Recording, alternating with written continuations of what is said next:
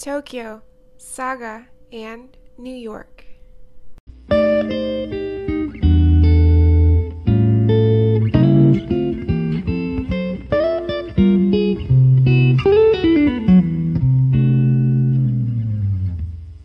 おはようございます。Obuchiです。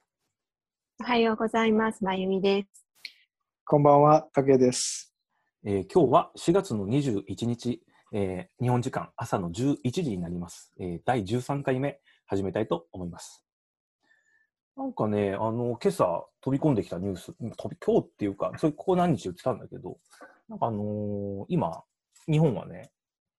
東京、あの大阪か、大阪、兵庫は結構あのコロナウイルスの感染者が増えてるんだけど、うん、あのちょっと増えなんか急激に増えちゃってるからさ、緊急事態宣言が今週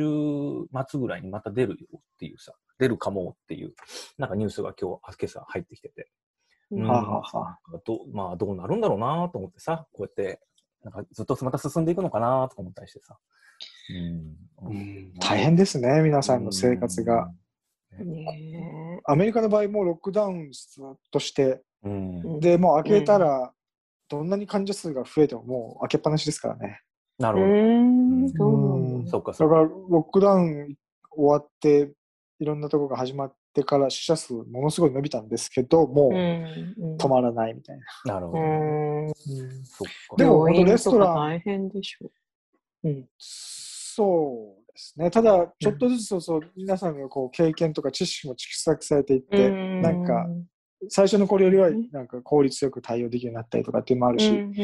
医療体制もね、なんか治療の仕方ももうちょっと分かってきたりとかっていうのもあるし、うんうん、そ, それでももう死者数すごい毎日増えてましたよね。そうだよね。何なんだろうね、これが今後どうなっていけばさいいのかっていうのが、うんね、ちょ去年はそこまでの話はなら頭にはならなかったけどね、ちょっとどうやっていくのか今後っていうのさ、ね、うん、ちょっとかんかんそうですね、ね、もう少し見えたらいいなと思うよね。だからその中で昨日ニュースになってたのが、あのコロナあのワクチン、あのコロナウイルスのワクチン、重症化を防ぐワクチンみたいなのが、あのアメリカのファイザー製だったかな、なんかあのごせんまんぼんぐらい日本に確保しましたみたいなさニュースが出てて、うんうんうん、あだから一つなんかそのワクチンをね打つっていうのがさ、あの接種するっていうのが一つ、例えばね、なんか方向としては大きいのかなと思ったりしてたけどね、うんうん、まあね、これがないとね、うん、一応他に策がないでしょ。そうだね、そうだね、確かにね。あれアメリカとかってどうなの、今もうワクチンとか始まってんの？もうかなり打ってると思いますよ、まあ、州によって違うと思うんで、ゆずもよくわかんないんですけど、ニューヨークは大体ろくがつまでにはもうみんな成人の人を受けるみたいな感じでやっていこうって言ったと思うんですよね、多分。僕も昨日受けてきたんですけど。ああ、そうなんだ。おーおーおー、はい、ファイザー製のいっかいめを受けて、でにかいめがあとにしゅうかん、さんしゅうかんごにもういっかい行くんですけど。なるほどね。そっかそっかそっか、うん。それはちなみに何、あのどこ製とかあの見せてくれんの、その瓶みたいの、これ何製だよみたいな。いや、具体的にそれは見せられないんですけど、ただ自分が予約してあの注射を受けて、うん、受けに行くんで、その時予約する時にもう分かってるんで、ここはファイザーのとこでっつって、ここはじゃあモデルナの会場とかいろいろあって選べるんですよね。あ、選べるんだ。そう。はっはっは。ここに行くと、もうかもう書いてあるんで、インター、インターネットでこう見ると。で、うちの近所で、あ、ここの薬局が今やってるみたいな感じになって、で、じゃあ、あ、ファイザー、ここいっかいめの接種の人、受付中ってなったら、じゃあそこに受けていくとか、そういう感じで。なるほどね。選べるっていうのは、あれだね、なんかアメリカ的というか、面白いなぁ。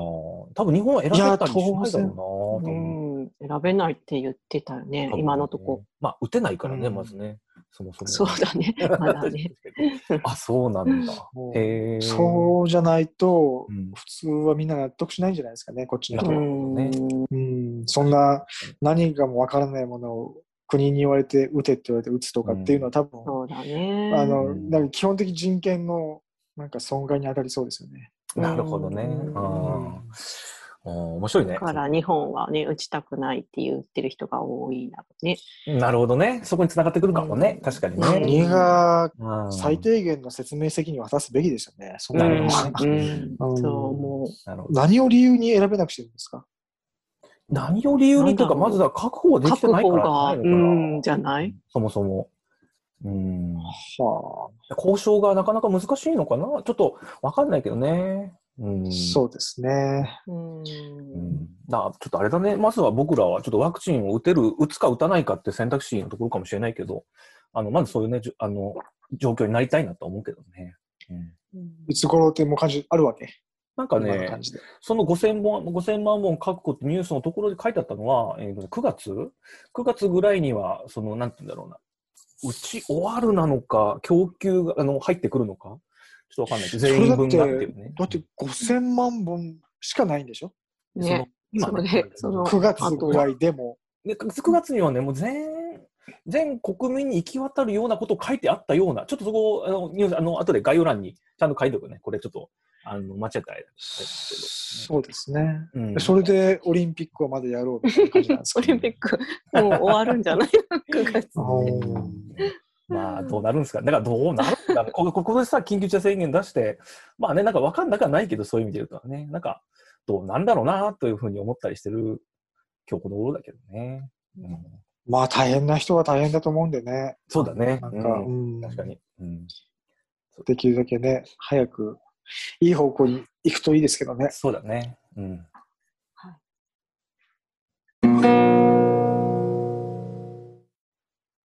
はい、えー、では本題に入っていきたいと思います、えー、今回、えー、だいじゅうさんかいめとなるんですけども、えー、今回は、えー、拓也くんが住んでいる、えー、アメリカで起こっているアジアンヘイトクライムについてさんにんでお話をしたいと思います。はい、はい、でまず最初に、えーえー、述べておきたいんですけども、えー、今回ヘイトクライムをテーマに話したいと思うんですが、えー、私たちはさんにんとも、えー、あらゆるヘイトクライムについて反対の立場ということを明らかにしておきます。はい、はい、でちょっと僕からもう少し話を続けたいんですけども、えー、と今回そのヘイトクライム、あのヘイトクライムふたつの単語なんですけども、えー、憎悪犯罪、憎悪犯罪っていうふうに日本では訳されてることが多いんですけども、えー、このヘイトクライムっていう言葉というかヘイトクライムっていうものについてもう少しあの明らかにというか、あの僕ら自分さんにんの中でちょっとまず把握しておきたいなと思って、共通の認識を置きたいなと思って、うん、あのー、ちょっと僕いろいろ考え考えだからね、もうちょっとこれいいいいあのこれいっしゅうかんまえにヘイトクライムの話しようってさ話したと思うんだけど、いやあのねちょっともう本当に時間がかかったよここに来るまでこのいっしゅうかん表現したんだけどさ、いやもう本当ね、いやだから僕はね、なんか そ, そもそものところでね、結局ちょっと今ここで言えることとしてなんだけど、なんか普段からさ、うん、その言葉にはもちろん出さないんだけども、何かしらの心の中であの差別というものをしてると思ってたわけ、してると思ってるわけだから、自分も差別主義者だっていう頭がさ心の中であって、学としてね、だからそういうあるあらゆることに関してなんだけどさ、で、うん、それを思ってる中で今回ヘイトクライムを話そうよってやった時に、ちょっと話題にしようってなった時に、あんまりこう乗り気じゃなかったんだよね、そもそもなんだけど。うん、でその中でそのまあでもね、ちょっとやるかって話になったからさ、じゃあやろっかって話になって、あの今回ちょっと腹を決めてさ、あの自分と向き合おうと思っていっしゅうかん過ごしてみたんだけど、なんかね、うん、そのまずそこをねちょっと一回あのクリアになったことによってちょっと気持ちが楽になったところがあってさ、うんうん、それが何かっていうと、なんかそのヘイトクライムっていうののさ、なんか立ち位置というかあのことっていうのがどういうことなのかっていうのをまずそもそも分かってなかったと思って、その憎悪犯罪っていう言い方ではさ、なんとなく曖昧に分かってたんだけど、これもうちょっとなんかあのないかなと思ってさ考えた時に、なんか言葉として出てきたのがステレオタイプ、偏見、差別っていうのが出てきて、まず、うん、はい、でそのちょっと言葉一つ一つに対して一回説明をねちょっとここでさせてもらいたいと思うんですけども、うんうん、えー、よろしいですかね。はい、はい、うん、であのまずそのちょっと待ってね、えー、と今僕書いてるのがどこだったかちょっと分かんなくなってるんだけども、えっ、ー、とねちょっと待ってくださいね。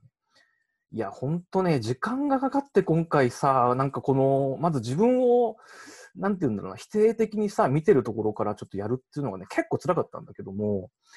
うん、えっとねちょっと待ってね、どうだ、もう長いね、ほんといっぱい書き込んでてね、ちょっと待ってねいやほんとちょっと待ってくださいね、これいやこのぐらいほんと時間かかったってことをちょっとあの皆さんにご理解いただければと思うんですけども、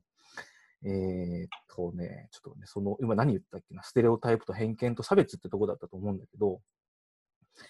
まだ出てこないな、ちょっと、あ、出てきた。えっとね、あの、偏見と、偏見や差別はなぜ起こるっていう、あの、千歳プレスっていう出版社が出てる本があってね、なんかそれの説明がちょっとインターネットで、あの、いろいろ書いてある中で、ちょっと説明が出てきたんだけど、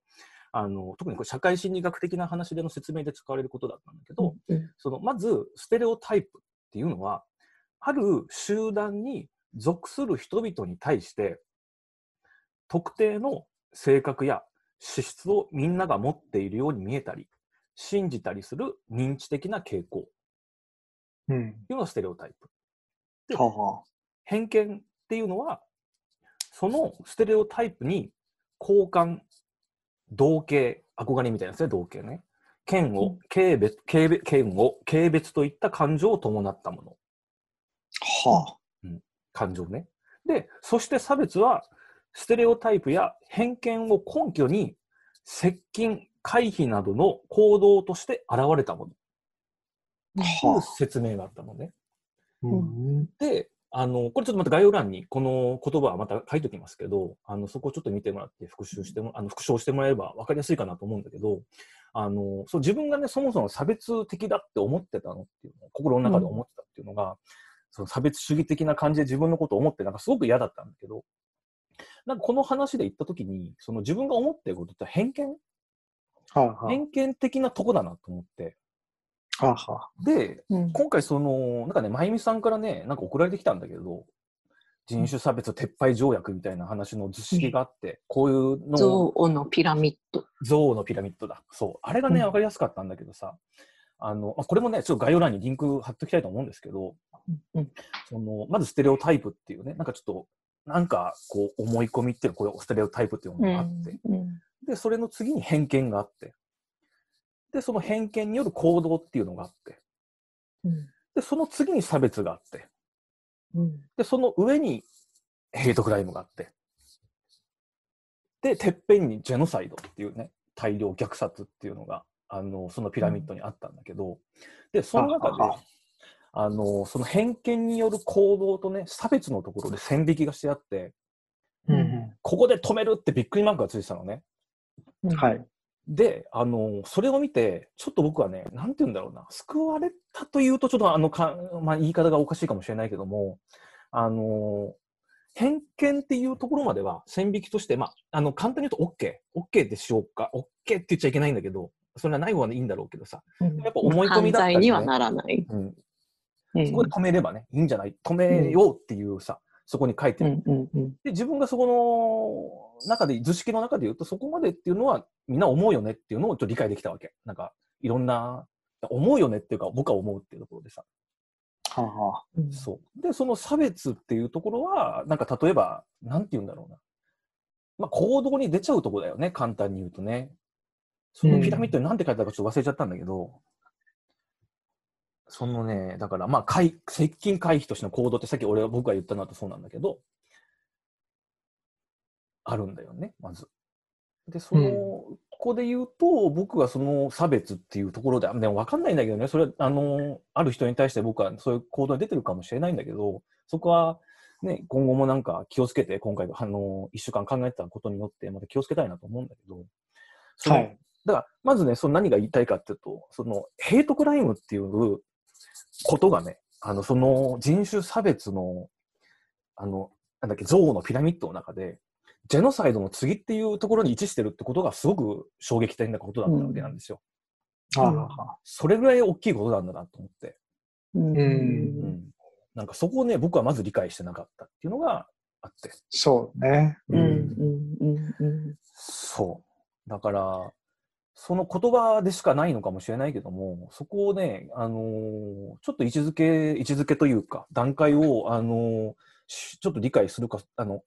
なんか形としてね、わか、見えてるかどうかっていうところで、あの、結構気持ち的になんか違うのかなと思って、まずね、そうね、感情的に。曖昧だったよね。曖昧だったなと思ってさ。今までね。そう、そこをね、ちょっと僕は今回まず、あの、この話までに、一つ気づきとしてあったことが大きかったかなと思って。なるほどね。うん、そう。そうだね。こういう差別の構造っていうものをね、うん、パッとこう一目で見て、あ、こういう風な形をとってこういう風な発展の仕方をしてね、うん、で こ, ここまではどうでこれ以上は犯罪でっていう、ね、うん、ここまではっきりとした形でね理解する機会ってあんまりないですよね。みんななんとなく差別はダメだとか、悪口は言っちゃダメだとか、みんな仲良くしなきゃダメだっていうなんとなくのこうあれはあるんですけど、うん、じゃあ実際にね自分はどうなのかとか、じゃあこの人のこういう行為は一体何に当たるのか、うん、自分のこういう発言は一体何に当たるのかっていう自覚は常に持っておくべきですよね。多分そのためにやっぱりこういう全体としての構造を理解してないとね、うん、自分が何をしてるのか理解できないっていうかね、うん、いやだから大きかったね今回それをちょっとあの気づい、気づけたというか、なんか体系的に見えたっていうのはね、なんかちょっと大きかったかなと思ってさ、うんうん、そうで今回だからそのヘイトクライムの話をちょっとやろうかって話になった時にあの、はい、まゆみさんがね特にちょっとあのからちょっと提起というか、いやあれ大丈夫なのと、拓也君がさいるね住んでる近くで起きてる出来事としてさ、ああいうことがあってなんかやっぱ入ってきやすかった僕らあると思うんだけど、日本にいながら、はい、それがね結構そのそうそこがね結構またあってさ、うん、なんかこれがまたそれがアジアンっていうね、うん、アジアンヘイトクライムって言い方だったけど、うん、うん、そうそうすごい恐怖をね今回特に感じたよね、うん、ビデオとかがね、うん、出回ったんでね、そう、うん、そうね、何が怖かったのかなって思ったらやっぱり自分の知らない考え方がそこにあるっていうのがあって、うんうん、なんかそのマイノリティの人をそこまで攻撃するっていうこと自体も理解できないんだけど、うん、なんていうかその人に暴力を振るう時とか 殺, 殺す時っていうかさ、うんうん、でさその人前で公衆の面前で普通に殴ったり蹴ったり首絞めたりさ、そういうことができる精神状態っていうのが、う、ね、うん、もう本当に自分の生きてる世界の中にはないことだから、うん、そこにすごく恐怖を感じたのかなと思って。そうですよね。うん、そこまで持って、うん生かされた精神状態を持って生かされた、なんかその人にはその人の考え方というかロジックみたいなのがあると思うんだけど、はい、それがわからないなと思った。うん、ねえ、うん、マンハッタンで確かあのまゆみさんが見られたの女性が道の上でなんかいきなりお腹蹴られて、うんね、そうそう最初に見たね。うんそうそう、うん、あれでね確かにショッキングですよねあの映像は。うんそうだね、うん、ただまあ地下鉄でね逃げられないとこでさ首絞めたりとかさ、うんうんうん、そうなんですよね結構。ただまあこのヘイトクライムってそのいわゆる今言ってるこのアジアンヘイトクライムっていうアジア人いわゆるアジア人に見える人をターゲットにしたうんね、クライムヘイトクライムっていうのは今あちこちで起きてるんですけど、うんまあ、僕はニューヨークに住んでてニューヨークでもいっぱいさっきのビデオの話もそうですけどあちこちチャイナタウンでどうとか地下鉄でどうとかってあってねあるんですけどまあ実はその差別自体ずっと前からあるし当然、ねうん、でそれでその被害に実際に遭われてある方もたくさんもう昔からいらっしゃるし、うんうんうん、ただまあ今回はねこのコロナをきっかけにねただ残念なことにそのコロナは中国から来てチャイナウイルスって言って、うん、そういうふうな見方をね煽った大統領がいたんで、ねまあ、それがある意味こうねストレスの溜まってる人たちのはけ口としてね簡単に利用されちゃって、うん、でまゆみさんもおっしゃったようにそのそういう人たちの精神状態っていうのはこれ犯罪なのでやっぱりやっぱり犯罪者的な精神の、うんうん、精神的な問題があった人が多いと思うんですよね、うん、その、うん、前科がある人だったりとか、うん、あるいはこう自分のなんかインターネットの履歴から見るとこうもうものすごい白人主義の若い男の人だったりとか、うん、なんかね、うん、まあね、うんそれもまさしく犯罪者の精神状態ですよね。うん、数がもう今はすごく増えてるっていうことでしょ、うんただその、まあ、程度に程度は違いはあると思うんですよね、うん、そのいきなり、ま、街中でさ今日新聞にちらっと見たのはなんか、まあ、口で何か言われるって通りすがりになんかこう言われるっていうのは前からあったし、それが今はねコロナのコロナってアジア人だから呼ばれたりとか、うん、ああなるほどね、ああ、うん、そうそうか、ね、なんかそういう風な形をとっててね、うんうんうん、それもあるし、うん、もう逆に実際暴力を振るわれたりとか、うん、あるいはもうその先でね殺人事件になったりとかっていうのもあってますよね、うんうん、なるほどね、うん、そのさ今回のそのアジアってアジアンヘイトのアジアって今で今何回も出てきてるけど、そのアジアっていうところはさ、はい、例えばその中国あの、はい、中国、東アジア、特に東アジアのアジアっていう感覚なの？それともなんか、例えばインドとかさ、あの、もっと西の方、あの、ね。いや、そこはあんまり入ってないんじゃないですかね。やっぱり、どちらかというと、中国、モンゴロイドの、黄色人種の、ね、黒髪の、髪の、なんかストレートな髪の毛の人で、なるほどね。で、うん、っていう小柄で、みたいな、いわゆるそういう人、そういう人をアジアンって呼んで、まあそうだよね、うん、確かに確かに、うんうん、まあだって我々だって中国韓国例えばさ中国系韓国系日系の人っていうのがいたとしてさアメリカに、はい、かそれを何人で何系ですかって多分質問されてもさ確かにそりゃ分かんないだろうし、それがましていや分からないですよね、ねましてアメリカにさもともと生まれ育った人たちがさ分かるかってさ、うんうんうん、もっと分かんないわけだからかんない、ね、まあその例えば実際にこの犯罪ヘイトクライム最近そのアジアンヘイトクライムっていうことで捕まった犯人の人誰に多分聞いても、うん、じゃあアジアってどこって地図で示してって言われたら多分誰も示しきれないと思うんで、それぐらいの理解しかないってことです。確かに確かにそうだよね、確かに確かに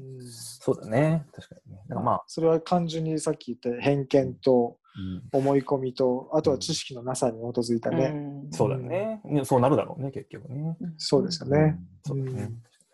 あの大事なのは自分がもしアメリカとかに来るんだったら、うん、例えばアメリカのニューヨークのサンフランシスコ、ウエスト、まあ、行く場所によって違うと思うんですけど、うんうんうん、自分がそういう風な知識としてのアジア人っていう理解しかない人たちの中に行くんだっていう自覚があった方がいいですよね、うん、なるほどね、そうだよね、確かに確かに、うん、そうだね。だから俺もね今回そこは思った、あのー、だから例えばアメリカでもさいろいろさ州だったり町だったりあると思うけど、まあ、世界だともっといろいろあるだろうと、うん、その自分が、はい、だから今回やっぱり、ね、暴力、その暴力っていうところで言うとやっぱりそこになんかね相手するっていうよりはもう回避するっていうのが一番大事だと思うからさ、多分できる限り、ね、そうですね、できればね、うん、だからその時にやっぱりその自分がどこに属してるかっていうのをさ、例えばアジアだったりその東アジアだったりまあいろいろあると思うんだけど、なんかその自分がどこに属してるかとかさ、それは多分、うん、場所によってまた変わってくるんだろうけど、その客観的に ね, ね自分をやっぱなんか見るっていうのはさ見とくって結構大きいかなと思って、でな何でそう思ったかっていうとさ、うん、今回このやり取りしてる中で拓也くんがあのあんまり僕は差別的なことをなんか受けたことがないんですよね、気づかないだけかもしれないけどって言ってて、多分だからそれは、はい、多分だけどね僕が思うに予想するになんだけど、拓也くんはどっかでその自分をね多分なんかその自分はここで今ニューヨークで住んでる中でなんかここにこういうところに属している、なんかここにも属してるとかっていうのを多分なんか無意識的になんか裸でやってんじゃないのかなと思ってさ、ちょっと思ったりしたんだけど、うーん、あとは単純に見た目が僕の見た目が、うん、あのあると思うんですよね。それはそのいわゆるこう簡単にターゲットになりやすいようには見えないじゃないですか僕は。なるほどね。あの比較的比較的そうなんかたなんか骨格もそんなに悪くないし背も普通だしみたいな、だから僕の知り合いの日本人の人でももうすごい散々そういう目にあった人いっぱい話は聞くんですけど、いきなり道端で殴られたりとか。ははうん、いきなり線路に突き落とされたりとか、ねうん、いっぱいあるんですよね。それでいきなり刺されたとか。なるほどね。ただ、うん、僕はやっぱりその被害者になりやすいようには見えないと思うんですよ、ね、それも一つあると思うんですよ。あとは弱い人が狙われる。そうですね、やっぱりそうですよね。だから女性が今回のアジアンヘイトクライム女性のしかも高齢者が一番多い、ね、そうだね、確かにね、まあ、去年あのなんかジャズピアニストのさ日本人の方もさなんか男性の方がね、うん、あのね、気があってたけどね。うん、まあ、そうですね。うん、なんかちょっとかね、できるだけ回避できるようにね、なんか、なんかそういう発想で、だから、こっちの、確か日本大使館かなんかで、うん、日本人でアメリカに今在住の方は、あの帽子をかぶってサングラスをかけて、ね、マスクをつけて、ね、足味に見えない見えないようにして外に出た方がいいですよっていうのがあったんですよ、うん、だからなんかまあそういうのもまあ一つの手ではあるんでしょうねというのは確かにまあ分かりますけど、うん、ただまあ悲しいなと思いますけどね。なるほど、なるほどね。そうね、うん、確かに確かに、うん、いやだからねそれでいくとね今回だからそのまあさ中国のさから移民でさ移民ってか中国からアメリカに渡られてさあのー、ねいろいろちょっとなんて言うんだろうななんか今までね僕の僕が知ってる今回調べてさなんか分かった中で言うとさあのー、まあちょっと中国にだけに限らずなんだけど特に中国でねあの人たちがさ渡ってきて生活してる中で、はい、あのに世さん世がさアメリカで生まれ育っている中でそのもともとそのなんだろう渡ってきた人なんてさやっぱりこう我慢してあのここで我慢して生活してやっていけば成功するんだっていう感覚でやってたと思うんだけどなんかその、はい、そもそもアメリカで生まれ育った人たちがさその次の世代で次の世代で出てきててでそういう人たちは今回やっぱりそのアジアっていうくくりでさヘイトクライムされてさあのーなんだろうなそこに対してあの声を上げていらっしゃる方のニュースを見てさいくつかそうね、うん、だからその声を上げてあのそういう存在があるんだっていうのをさなんか知らせるとかアピールするっていうのはすごく大きいことかなと思ってさ、うんうん、そうですねだからそれはね、うん、ちょっと僕はなんかおおなるほどこういうこと起きてんだと思ってさちょっと、うん、興味深く見たけどねニュースとして、うん、やっぱり去年からの、ね、ブラックライブズマターとかああいういわゆるソーシャルメディアを使ってね、連帯して声を上げてデモしてとかっていう流れで、うんまあ、コロナそれももう本当コロナですねずっとそれから来て今このアジアンヘイトクライムってことでまたアジア人の人も団結されてやっぱアジア人の団結が し, しないっていう一応ね、うん、なんかそういう傾向があるんで特に日本の人は団結しないっていうあれがありますよね、うん、韓国人の人とか結構団結されるあれが多いんですけど、うんうん、今回韓国、ね、日本人の人はあんまないですね話題は聞くね結構ねそうですね、うんあのスーザン・ソンタクって言ってあのさんって言ってさ、まあ、ニューヨーク出身の小説家エッセイエッセイストの人がいらっしゃるんだけどあの女性の方なんだけどねだこの方があの写真論っていう本を書いててあの僕その写真の、ね、本とかやっぱ読むからそれでちょっと知ってたんですあの面白かったんだけどその方がなんかあの両親の了解っていうあのなんかねとなんか日本人の人たちとねあの話をする機会の時の記録しているものがあってなんかそれの本が両親の了解っていう本があるんだけどなんかそれでね、はい、あの言ってあったのがね孤独は連帯を制限し連帯は孤独を堕落させるって言ってあってなんかこれがね、はい、なんか英語で言うとソリチュードリミッツリミットズソリダリティソリダリティコラプスソリチュードって言っててなんかちょっと韻を踏んでなんか面白い言葉だなんかちょっとこう韻を踏んだ言葉だっていう話だったんだけどなんかねあのちょっとなんかこれがね僕は引っかかってあのー、長いことねちょっと僕の中でなんかよく繰り返し出てくる言葉としてあるんだけどあ、うん、だからそのなんか連帯というかさなんかその例えばね声を上げるときにねそうだねうんアジアっていうか、まあ、東アジアとなんかねあんまりだからそこをあんまり今まで僕ら僕はあんまり気にしてきたことがなかったんだけど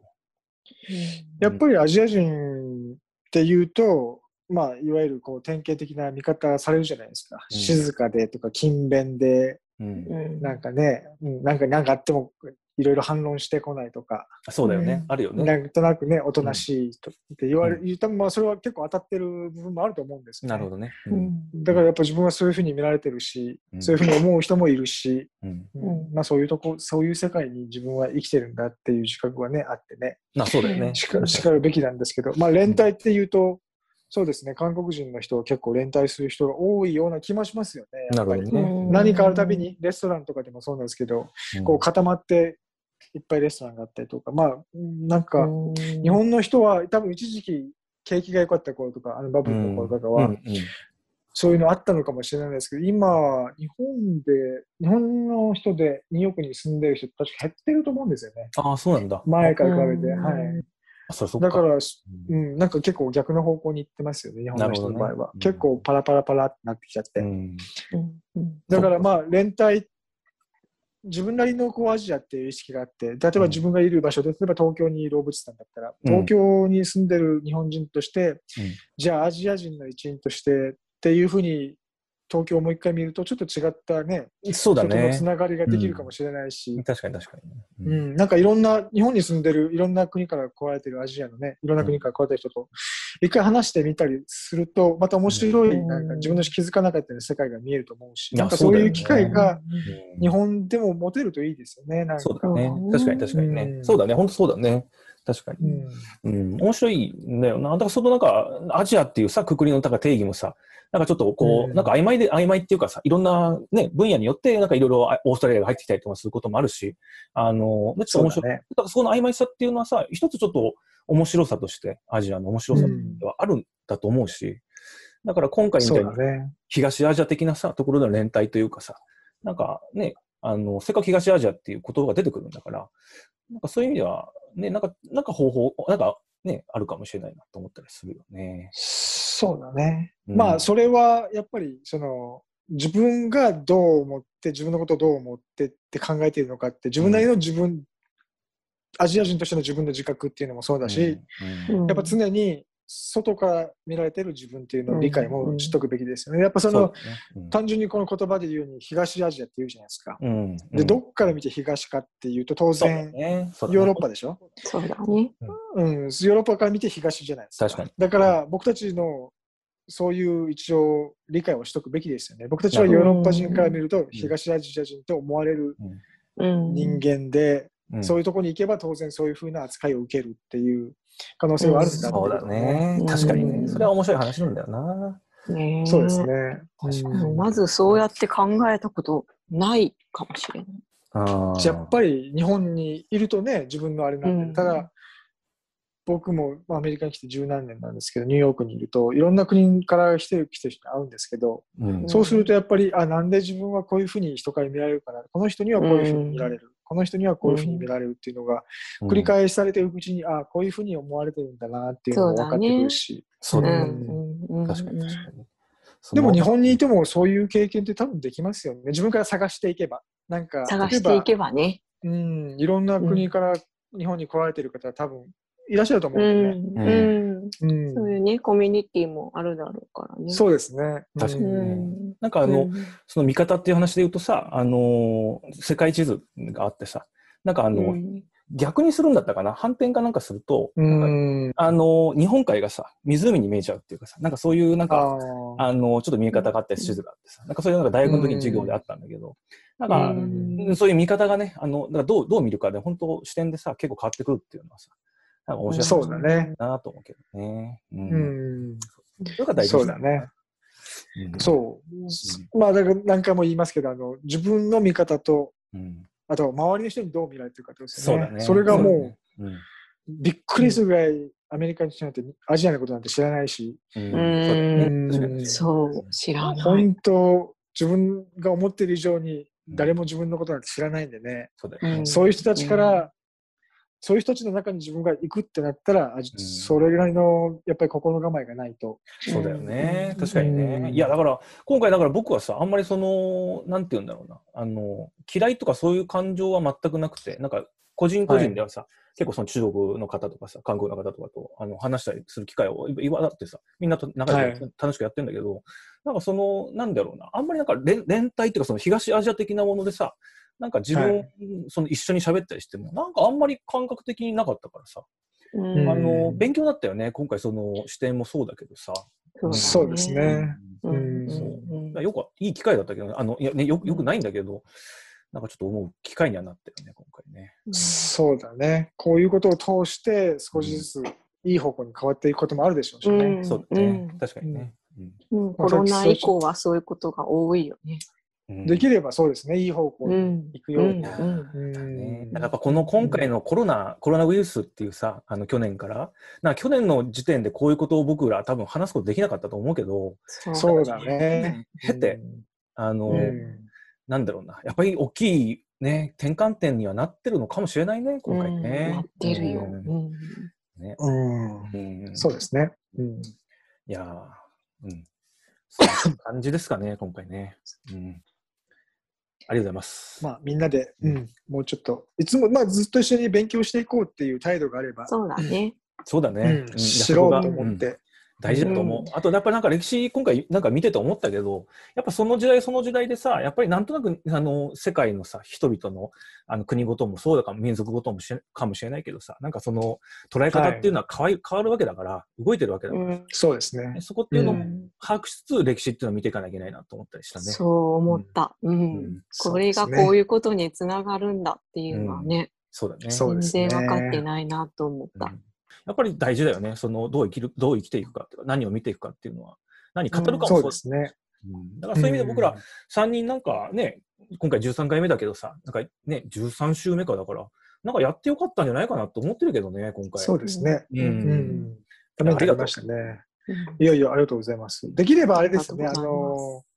もし聞いていらっしゃる方が何かご意見、いやそうだよ、違った考えとか、うん、見方とか、ね、もしくはその経験とかね、うん、聞きたいね、あるいはういう、ね、もっとこういう部分も聞いてみたいっていうのがあれば、うん、できぜひあの E メールの方に、うんうん、そうだけども、あのメールアドレスをあの作りまして、あの東京 ドットサガ ドットニューヨーク アット ジーメール ドットコム ってやつなんですけども、まあ、あの概要欄に貼ってますんで、もしよかったらお便りください。ぜひお願いしますお願いします。まあそんな感じですかね、今回。ありがとうございます。そうですね、ありがとうございました。Tokyo, Saga, and New York。 はい、では、えー、今回のおすすめ、まあ、まだしがつですので、えー、タクヤくんのおすすめのコーナーとなります。どうぞ。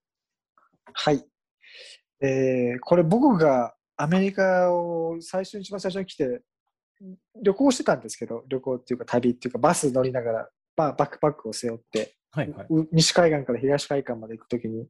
まあ、本一冊持って行ったんですよね。本当はい、いっぱい持ってきたかったんですけど、僕バックパックがちっちゃかったんで、うん、ああそうそうか。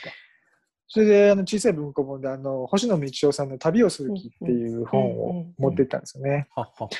それあ、まあ、皆さんご存知の方も多いと思うんですけど、星野道夫さんは写真家でね、でアラスカに住んであって、うん、アラスカのすごい自然を撮りながら、うん、でエッセイがすごくやっぱエッセイがすごく面白いんですよね。ね、僕とつ の, あの人が出たいいエッセイをたくさん書かれて、うん、僕は写真は結構大学生の時に見てたんですけど、うん、であこういうとこ行ってみたいなと思いながらずっと見てたんですけど、でエッセイあんまり読んだことなかったんで、せっかくなんでと思って一冊買っていったんですよね、うん、アメリカ行く前に、うんうん、そしたらやっぱりその星野道夫さんもすごく若い時に、十何歳の時ですね、うん、本当高校生の時かなんかにアラスカに最初行かれて、手紙書かれてね、うんうん、でその後また大学行って、でまたあのアラスカの大学行かれてってことで、もう何十年も前のアメリカに来られてね、一人でね、うん、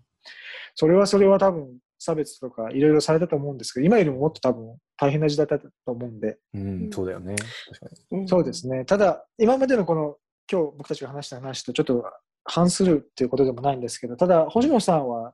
そういう視点から直接的な表現をされないんですよね。それがなんか あ,、うん、あの人のエッセイのなんか美しさっていうか、うん、常にこう静かなトーンがこうずっと流れてる。やっぱり、うん、あの人は一人でこう写真を撮影する旅に出て、いっかげつも一人ずっと誰にも会わずに写真撮影だけしてるってことなんかもされてたんで、多分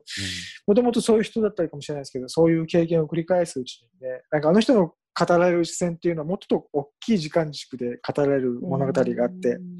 でそれには当然今話したようなその民族のこととか差別的なこととか人種なんか交流とかね、もうたくさん出てくるんですけど、うん、でもあの人はその直接的な形でその人種差別に対するどうとかとか自然保護に対するどうとかエコロジーがどうこうっていうふうには語られないんですよね。なんか物語、しかもその人と自然の関わり合いの物語を通して素直な、もっとなんかこう素朴な形で悲しみとかその喜びとかっていうのを言葉にされてる、うん、でそれがアラスカの大自然の中で生まれてきたっていうその事実がなんかね、読んでて感動的ですよね。なんでもしあの日本にいて、まあアラスカに来たこともない人もいらっしゃると思うし、まあ、もしかしたら北海道でもそうなんですけど、うんうん、ぜひねこういう本を手に取られて、時間のある時に少しずつページをめくっていって、あのやっぱりその自分がこう生きてる世界とは違う世界があって、うん、でそこには違う時間が流れていて、で違う考えで生きてる人がいて、でそこに自分がもしかしたら生き実際に生きるかもしれないっていうその不思議さ、うん、なんかその不思議さとかそのなんか喜びとか、うん、なんかそういうものがねふと考える時間があれば、うん、やっぱりその偏見の話もそうなんですけど実際自分がどういうふうにものを見るかってことじゃないですか、うんうん、なんかその自分の偏見とか思い込みに偏ったものの見方とは違ったものの見方をする、うん、そういうなんか大事さを語りかけてくれる本ですよねということでできれば、うん、あの良ければ皆さん星野道夫さんの旅をする木っていう本ぜひおすすめしたいと思うんですけど。ありがとうございます。ちょっと一個だけ質問なんだけどそのアラスカ、はいはい、アラスカっていうのはさ寒いとこだよねいわゆる冬はねそうだねそうだよね、うんうんうん、そういうとこだよね、うん、なんかあのあ、うん、そうそうそこをちょっと今あの今絵がねちょっと向かわなかったからどんなとこなんだろうなと思ったら、ね、そうそうそうそうそうあれだねエスキモの方がいらっしゃるとかね民族としてそうだよね、そうだねエスキモとかいろんなそのいろんなタイプのこうインディアンっていわれるアサバスカインディアンとかいろクリンギット族とかっていろいろそのなんていうか族に分かれてクランっていうんですけどクランに分かれたそうですねネイティブアメリカの方もたくさんいらっしゃって、うんね、独特の文化があってね、うん、アメリカあの日本のアイヌの文化にすごく似てますよね。あなるほどね確かに確かにうんやっぱ昔から交流があったっていうのは言われてますしね、うん、だからかなり共通したあの文化を共有してる僕たちそうですよね、うん、日本とアラスカっていうのはう、うん、で星野さんも共感されててね、うん、なんかね北海道にねちょっとあの遊び行った時にね博物館でちょうどそのね展覧会をやっててあのエスキモーの人のねなんかそのなんかテントがさあの動いてあの狩猟の時に使うなんかね、テントがさ張ってあってさ、うん、なんかそれをなんか張ってあることによってなんかそこにテントの中入ることによってなんかなんとなくそのイメージ的なのはあったけどさなんかどういうところなのかって分かんなくてちょっと今質問しちゃったんだけどそういうことかそうねでもさっきの話なんですけどこのエスキモっていう言葉もね、うん、実は差別用語になりかねないということでなるほどねそうですねもうだからやっぱりみんな僕たちはもうちょっと勉強してねそうだねうんいやほんとそこだねほんとねうん、うん、やっぱほんと無知は良くないなと思うね、うん、そうですね無知は、うんうん、暴力になりかねない時がたくさんありますよね、うん、そうですね、うん、じゃあそれが今回、えー、拓也くんのおすすめってことですかねそうですね、うん、ぜひおすすめします。ありがとうございます。ありがとうございました。えー、では今回あのこんな感じでだいじゅうさんかいめ、えー、終わりにしたいと思います。ありがとうございます。ありがとうございます。さよなら。さよなら。さよなら。